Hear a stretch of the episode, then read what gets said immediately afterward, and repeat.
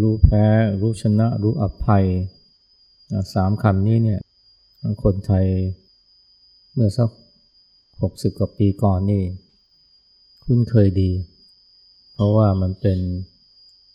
ส่วนหนึ่งของเพลงกล่าวกีฬานะซึ่งสมัยก่อน ก็เปิดให้ได้ยินกันอยู่บ่อยๆนะเวลาแข่งกีฬา แต่เดี๋ยวนี้เพลงนี้ก็ คนไม่เคยรู้จักแล้ว แต่ว่าคำว่ารู้แพ้รู้ชนะรู้อภัยมันก็ยังมีการพูดถึงกันอยู่ ถึงแม้จะน้อยลง เมื่อเร็วๆนี้ก็มีคนหนึ่งเขาพูดว่าเนี่ยเขาพูดทำนองปรึกษานะว่าตอนนี้รู้แพ้รู้ชนะ แต่ว่าอภัยให้ไม่ได้ คนที่ว่านี้เขาก็ทำงานในวงการธุรกิจ ซึ่งมันก็มีการแข่งขันกันสูง ทั้งภายในองค์กรแล้วก็ระหว่างองค์กรเขาบอกเนี่ยบนเส้นทางการแข่งขันเนี่ยมันก็ย่อมมีการกระทบกระทั่งกัน แล้วก็สุดทางเนี่ยผลมันจะเป็นอย่างไร คือแพ้หรือชนะหรือไม่นี่ก็พอเข้าใจได้ ยอมรับได้ หมายความว่า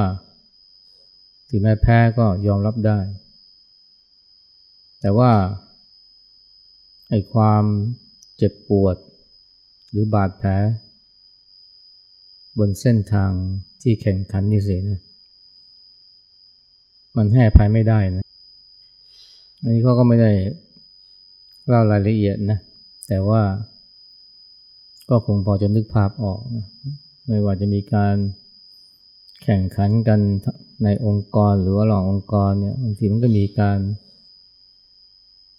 ขัดแข้งขัดขากันบ้าง มีการต่อว่าด่าทอกันบ้าง บางทีก็อาจะมีการใช้ลูกไม้ผลเม็ดต่างๆ ชนะก็แล้วไปแต่ถ้าแพ้นี่ก็มีบาดแผล แล้วเขาก็เลยบอกเนี่ย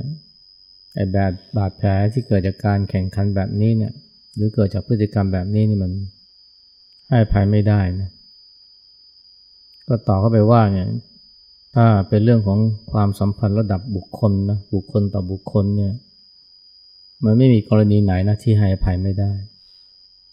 เพราะว่าแม้กระทั่งความเจ็บปวดที่รุนแรงกว่านี้ อย่างเช่นพ่อแม่ที่เสียลูก เพราะถูกฆ่าเนี่ยเรื่องมี พ่อและแม่นะที่เขาให้อภัย คนที่ฆ่าหรือคนที่เกี่ยวข้องได้นะ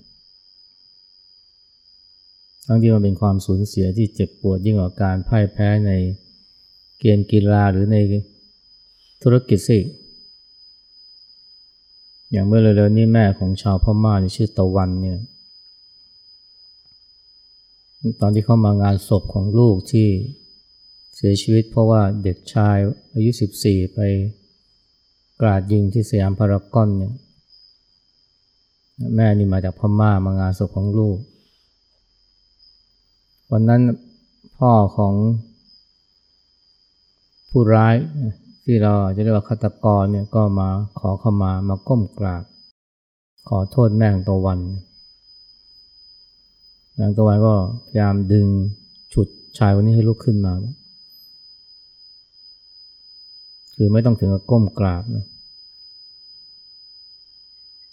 เพราะว่าตัวผู้เป็นแม่นี่ก็ ไม่ได้ถือโทษโกรธแค้น พ่อของเด็กที่ฆ่าลูกสาวของเธอเลย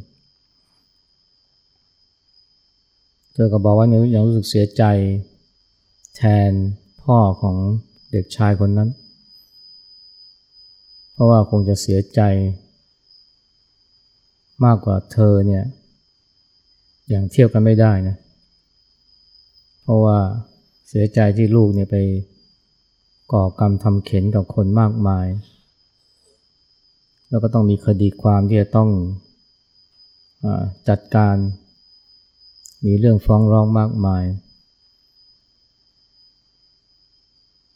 อนาคตของลูกจะเป็นอย่างไรก็ไม่รู้ คนที่เป็นพ่อมันก็ย่อมมีความทุกข์ ยังไม่นับว่าเนี่ยให้ลูกเนี่ยจะใช้ชีวิตต่อไปยังไงนะสำหรับเวลาที่เหลือ จะมีอนาคตแค่ไหนเนี่ยพอแม่ของตะวันเนี่ยคิดแบบนี้แล้วก็รู้สึกเสียใจนะแทนคนที่เป็นพ่อของเด็กคนนั้น อันนี้ก็เป็นเหตุผลที่ทำให้แม่ของตะวันเขาไม่ได้ โกรธแค้นพ่อของเด็กที่ฆ่าลูกสาวของเขาแล้วเคยเล่าไปแล้วนะเมื่อสี่ห้าปีก่อนนี้ก็มีชาวไทยคนหนึ่งเนี่ยไปตั้งรกรากที่อเมริกาเป็นครูสอนศาสนาอิสลาม บอกว่าเสียลูกชายไป ลูกเพิ่งอายุยี่สิบ ลูกตายเพราะว่าทำงานดึกไปส่งพิซซ่า แล้วก็ขากลับก็ถูกผู้ร้ายชิงทรัพย์แล้วฆ่าว่าผู้เป็นพ่อนี่พอรู้ข่าวนี่ก็ ก็มันก็ใจสลายเลยนะ แต่ว่าในวันที่ ศาลเนี่ยพิพากษาฆาตกรและผู้สวมรู้รวมคิดเนี่ยพ่อของผู้ตายเนี่ยคือ คุณสมบัติเนี่ยซึ่งเป็นหมอซึ่งเป็นครูสอนสายสลามก็ประกาศกลางศาลเลยนะว่าเนี่ยว่าตัวเนี่ยโกรธนะมารที่ชักชวนให้ จำเลยเนี่ยฆ่าลูกของตัว แต่ว่าผมไม่โทษ ผมไม่โกรธนะคนที่เป็นจำเลยเลยนะ ผมให้อภัยคุณเราไม่พูดพูดกับคนที่เป็นจำเลยจึงศาลตัดสินนะลงโทษ ข้อหาสมรู้ร่วมคิดฆ่า คนตายนี่ก็ชื่อสารหุดดินนะ ผู้เป็นพ่อนี่ก็ประกาศกลางศาลเอาให้อภัยฆาตกรนี่ก็ให้ผลว่าเนี่ยก่อนขึ้นก่อนวันที่จะไปขึ้นศาลเนี่ยฟังคำตัดสินเนี่ยผู้เป็นพ่อกับลูกอีกสี่คนเนี่ยก็มานั่งคุยกันว่าเราจะทำยังไงเพื่อจะให้สิ่งเลวร้ายที่เกิดกับสลารพุดดินเนี่ยผู้ตายเนี่ยแทนที่มันจะเป็นผลลบ แต่ว่า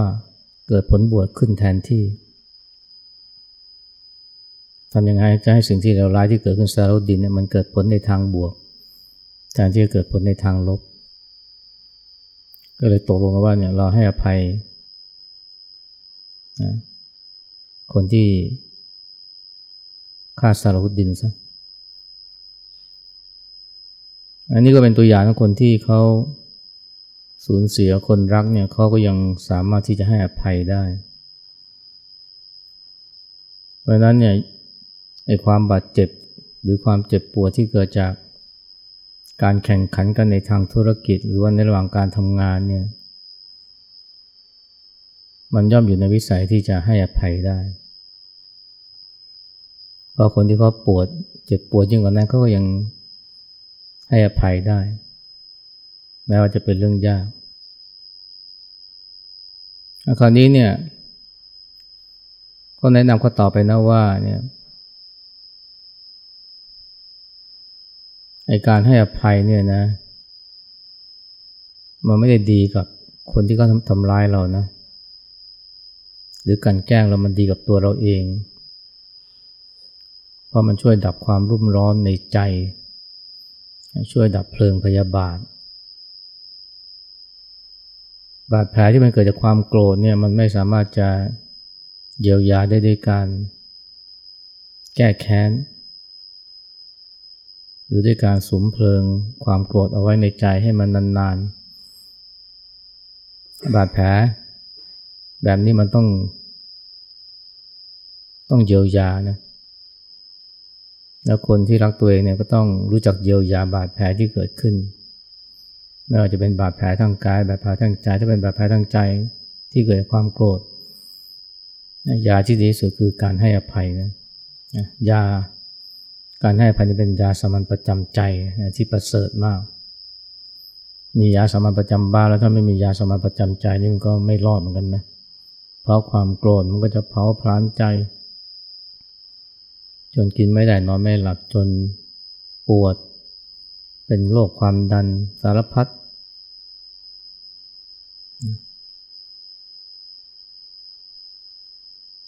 มีผู้หญิงคนหนึ่งเนี่ยแกเป็นโรคปวดหัว ปวดท้องเรื้อรังความดันสูง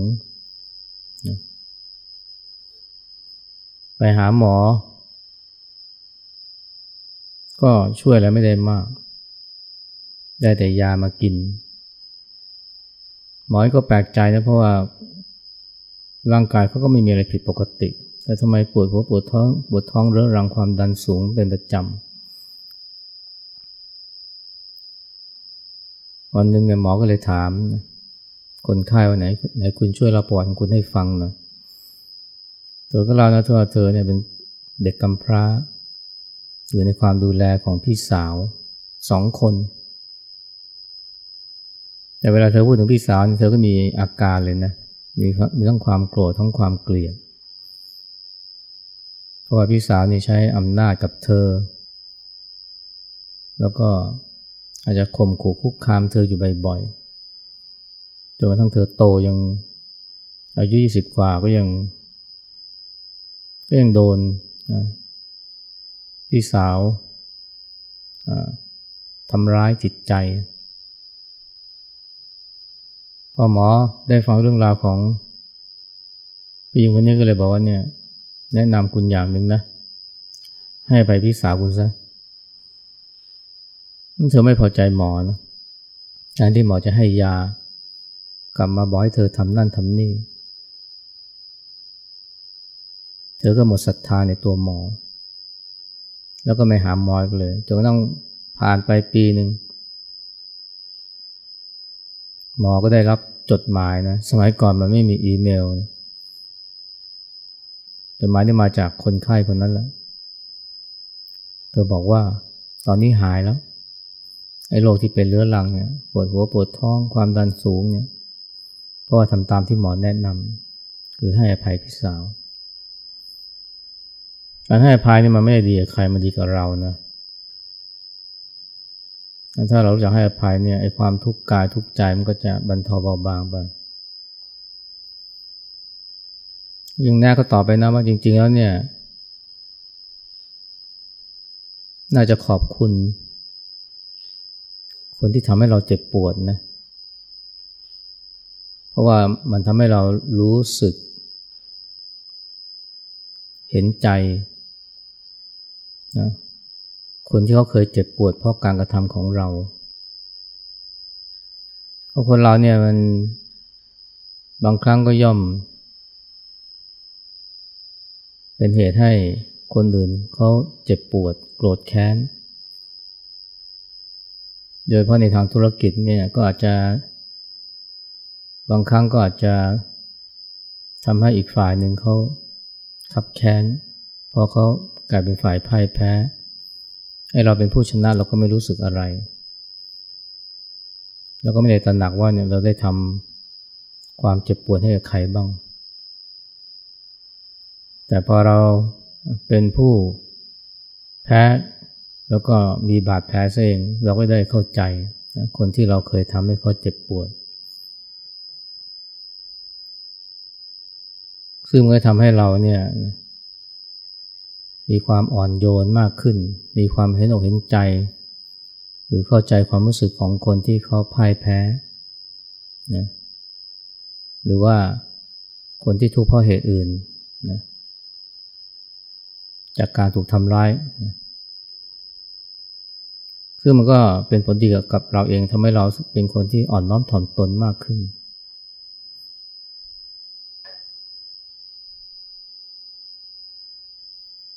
จริงๆก็บอกก็ตอบไปเลยนะว่าไอ้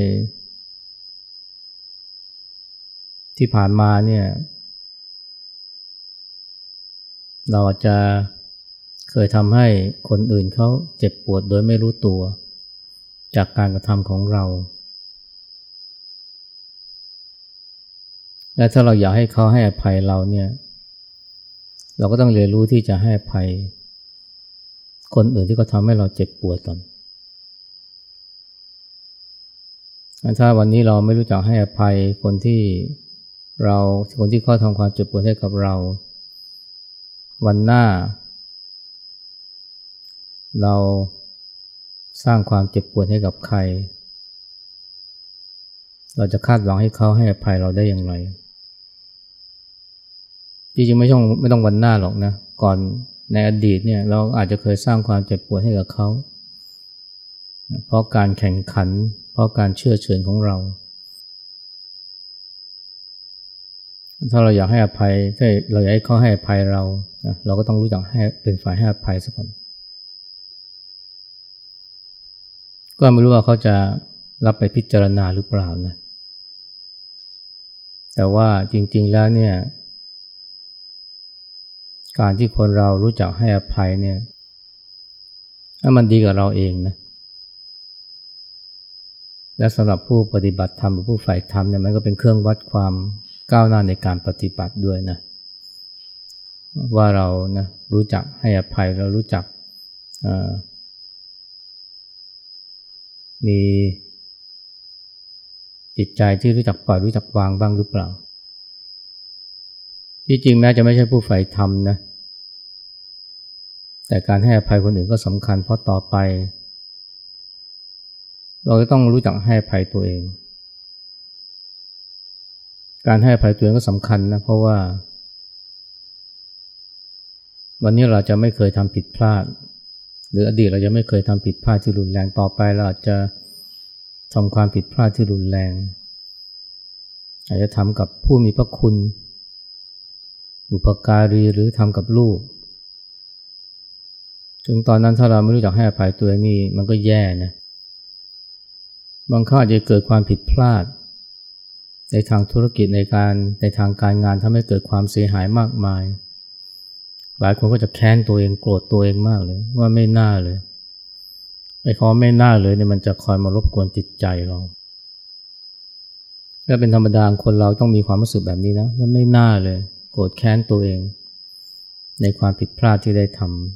ำแต่ถ้าไมอยากให้อภัยตัวเองนี่มันก็ไปต่อไม่ได้นะเ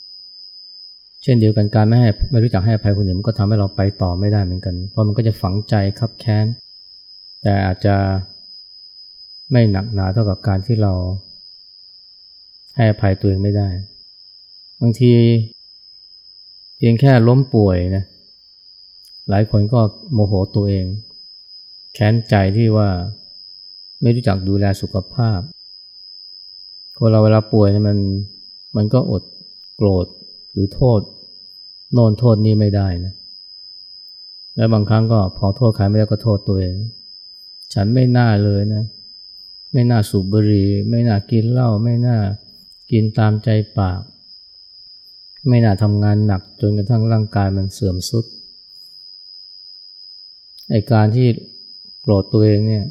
ขับแค้นใจตัวเองมันทำร้าย ทั้งร่างกายจิตใจเรามาก ถึงตอนนั้นแหละนะการให้อภัยตัวเองสำคัญมากเลยนะเพราะถ้าอภัยตัวเองไม่ได้มันก็แย่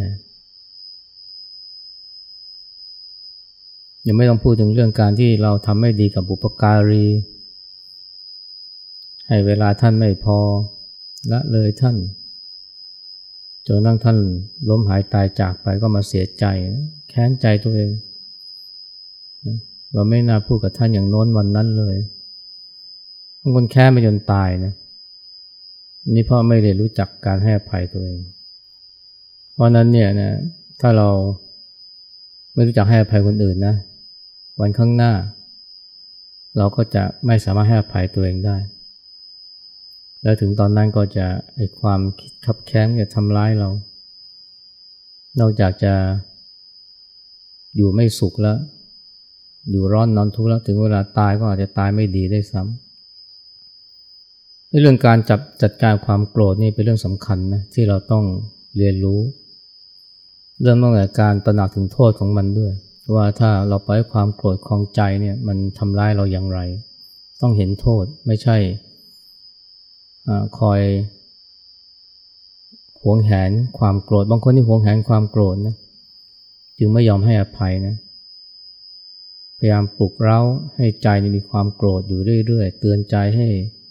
นึกถึงความเลวความไม่ดีของคนคนนี้เพื่อมันจะได้โกรธไปเรื่อย ๆ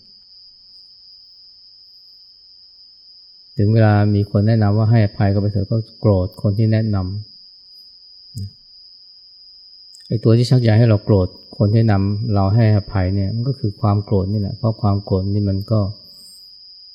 อยากจะคลองจิตคลองใจเรานานๆ แล้วมันก็ทำให้เราไม่เห็นโทษของความโกรธ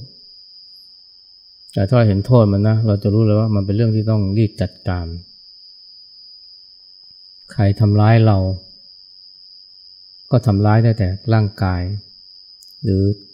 ทำร้ายทรัพย์สินนะ แต่ทำร้ายจิตใจเราไม่ได้ แต่ถ้าปล่อยความโกรธคลองใจเมื่อไหร่เนี่ยน่าเรากำลังทำร้ายตัวเอง มีพระทิเบตท่านหนึ่งนะ ตอนที่กองทัพจีนเนี่ยไปบุกยึดที่เบตเมื่อ 60 ปี 70 ปีที่แล้วเนี่ยท่านก็ถูกจับกลุ่มนะเพราะว่าท่านไม่ยอมปฏิบัติตามนโยบายของพรรคคอมมิวนิสต์ ที่ให้ละทิ้งศาสนา สอนให้ประชาชนนิยมอุดมการคอมมิวนิสต์ ท่านเป็นพระผู้ใหญ่ระดับรินโปเช ก็ถูกจำจับกลุ่มคุมขัง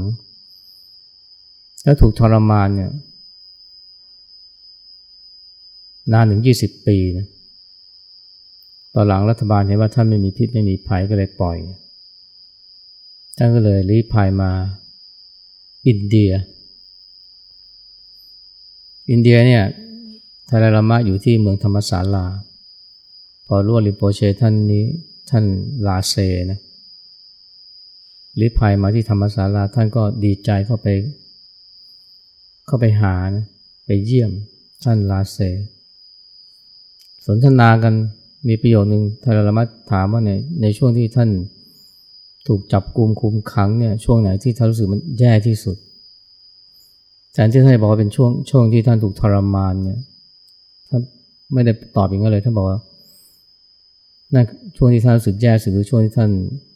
มีความโกรธ เกลียดคนที่ประทุษร้ายท่าน ว่าเป็นคำตอบที่ไม่คาดคิดนะทำไมท่านถึงตอบอย่างนั้นเนี่ย เหตุผลก็คือว่าไอ้คนที่ทำร้ายท่านเนี่ยก็ทำร้ายท่านได้แต่ร่างกาย แต่ทำร้ายจิตใจท่านไม่ได้ แต่ถ้าท่านโกรธเข้าเมื่อไหร่เนี่ย ก็เท่ากับว่า การทำร้ายจิตใจเนี่ยได้เกิดขึ้นแล้ว อันนี้เป็นความเป็นความลุ่มลึกนะทางจิตวิญญาณของท่านนะที่ท่านเห็นว่า ไม่มีใครทำร้ายจิตใจเราให้ทุกข์ได้ นอกจากตัวเราเอง คนอื่นก็ทำร้ายแค่ร่างกายหรือทำร้ายทรัพย์สินของเรา แต่ถ้าเราโกรธเมื่อไหร่หรือปล่อยความโกรธของใจเมื่อไหร่เนี่ยเรากำลังทำร้ายตัวเอง คือทำร้ายจิตใจ นอกจากนั้นเนี่ยพอมีความโกรธแล้วก็คิดถึงเรื่องการ ตอบโต้การทำร้าย หรือแก้แค้น ซึ่งก็ชักนำให้ท่านเนี่ยผิดศีลได้ง่ายแล้วพอเราถ้าผิดศีลแล้วเนี่ยมันคือการสร้างทุกข์สร้างวิบากให้กับตัวเองเขาทำร้ายเรายังไม่เท่าไหร่แต่พอเราไปทำร้ายเขานี่เรากำลังผิดศีลเรากำลังสร้างวิบากสร้างกรรม ซึ่งก็ก็คือการหาทุกข์มาใส่ตัว เพิ่มพูนขึ้นอีก ท่านก็เลยคิดว่าเนี่ยในช่วงที่แย่สุดของท่านก็คือตอนที่ท่านมีความโกรธความเกลียด จริงๆนั่นก็เป็นงั้นนะใครทำอะไรกับเราเนี่ยเขาก็ทำได้แต่ภายนอกนะแต่ถ้าเราปล่อยให้ความโกรธมันคลองใจเมื่อไหร่เนี่ย อันนี้แหละคือเรากำลังทำร้ายตัวเอง อาจารย์แชสโลท่านพูดดีท่านบอกว่าเนี่ย ไม่มีใครหรืออะไรเนี่ยที่จะมาทำให้เราเป็นทุกข์ได้ เขามีแต่ชวนหรือชักชวน อยู่ที่ว่าเราจะรับคำชวนหรือเปล่า ถ้าเรารับคำชวน เราก็ทุกข์ แล้วเราจะโทษใครนะ คนเชิญ คนชวน เราปฏิเสธก็ได้ รือผู้อย่างนี้ว่าความทุกข์เนี่ยมันเกิดขึ้นเมื่อใจเราไปร่วมมือกับเขาถ้าเกิดว่าใจเราไม่ไปร่วมมือเนี่ยไอ้ความทุกข์ก็เกิดขึ้นได้เฉพาะภายนอกนะกับร่างกายกับจิตใจกับร่างกายกับทรัพย์สินถ้าเกิดว่าเราเห็นตรงนี้เนี่ยนะว่าความทุกข์เอาความโกรธเนี่ยมันเป็นมันเป็นภัยต่อตัวเราเองเนี่ยมันก็จะเกิดความกระตือรือร้นในการที่จะ จัดการกับความโกรธ และวิธีจัดการความโกรธเนี่ยมันไม่มีอะไรอะไรดีแบบการมีสติรู้ทัน จะผักใสกดข่มมันก็ไม่ได้นะ มันก็หลบ มันก็ซ่อน มันก็กลายเป็นเก็บกด ต้องรู้ทันนะเห็นมัน แล้วก็แค่ดูมันเฉยๆ ดูมันเกิดขึ้นแล้วก็ดับไป ท่านจินตาหารนี่ท่านหนึ่งกับใช้คำว่า ให้ทำยิ่งกว่านั้นนะคือโอบกอดนะให้โอบกอดความโกรธ โอบกอดด้วยสติโอบกอดด้วยความอ่อนโยนท่านเปลี่ยนมันก็ว่าเนี่ยแม่เนี่ยกำลังทำงานอยู่ดีอยู่ดีๆเนี่ยทารกลูกน้อย เกิดร้องไห้ขึ้นมา แม่รีบทิ้งงานต่างๆเลยนะเพื่อมากอดทารกน้อย อย่างอ่อนโยน อาจารย์นะฮะบอกว่าเนี่ยไอ้ทารกน้อยเนี่ยไอ้ความโกรธนี่ก็เปลี่ยนกับทารกน้อยที่เราไม่ว่ามีอะไรเกิดเมื่อมันเกิดขึ้นก็ต้องโอบกอดมันด้วยความอ่อนโยนโอ้ท่านพูดถึงขนาดนี้เลยนะ แต่ที่จริงเนี่ยแม้เพียงแค่เห็นมันเฉยๆรู้ทันมัน มันก็เหมือนกองเพลิงที่พอไม่มีใครเติมฟืนเติมไฟให้มันมันก็ดับเอง ตรงตรงข้ามต้องไปกดข่มมันไปผักสายมันนะไปพยายามตัดพยายามห้ามมันมันก็ยิ่ง ยิ่งลุกยิ่งกลายเป็นการต่ออายุ อันนี้ก็เป็นเรื่องที่เราต้องเรียนรู้นะถ้าเราไม่ใช้การให้อภัยหรือการแผ่เมตตา ก็ต้องมีสตินะที่จะรู้ทันความโกรธนะแล้วก็ไม่ปล่อยให้มันหรือยอมให้มันคลองใจ หรือหวงแหนมันเอาไว้ในใจ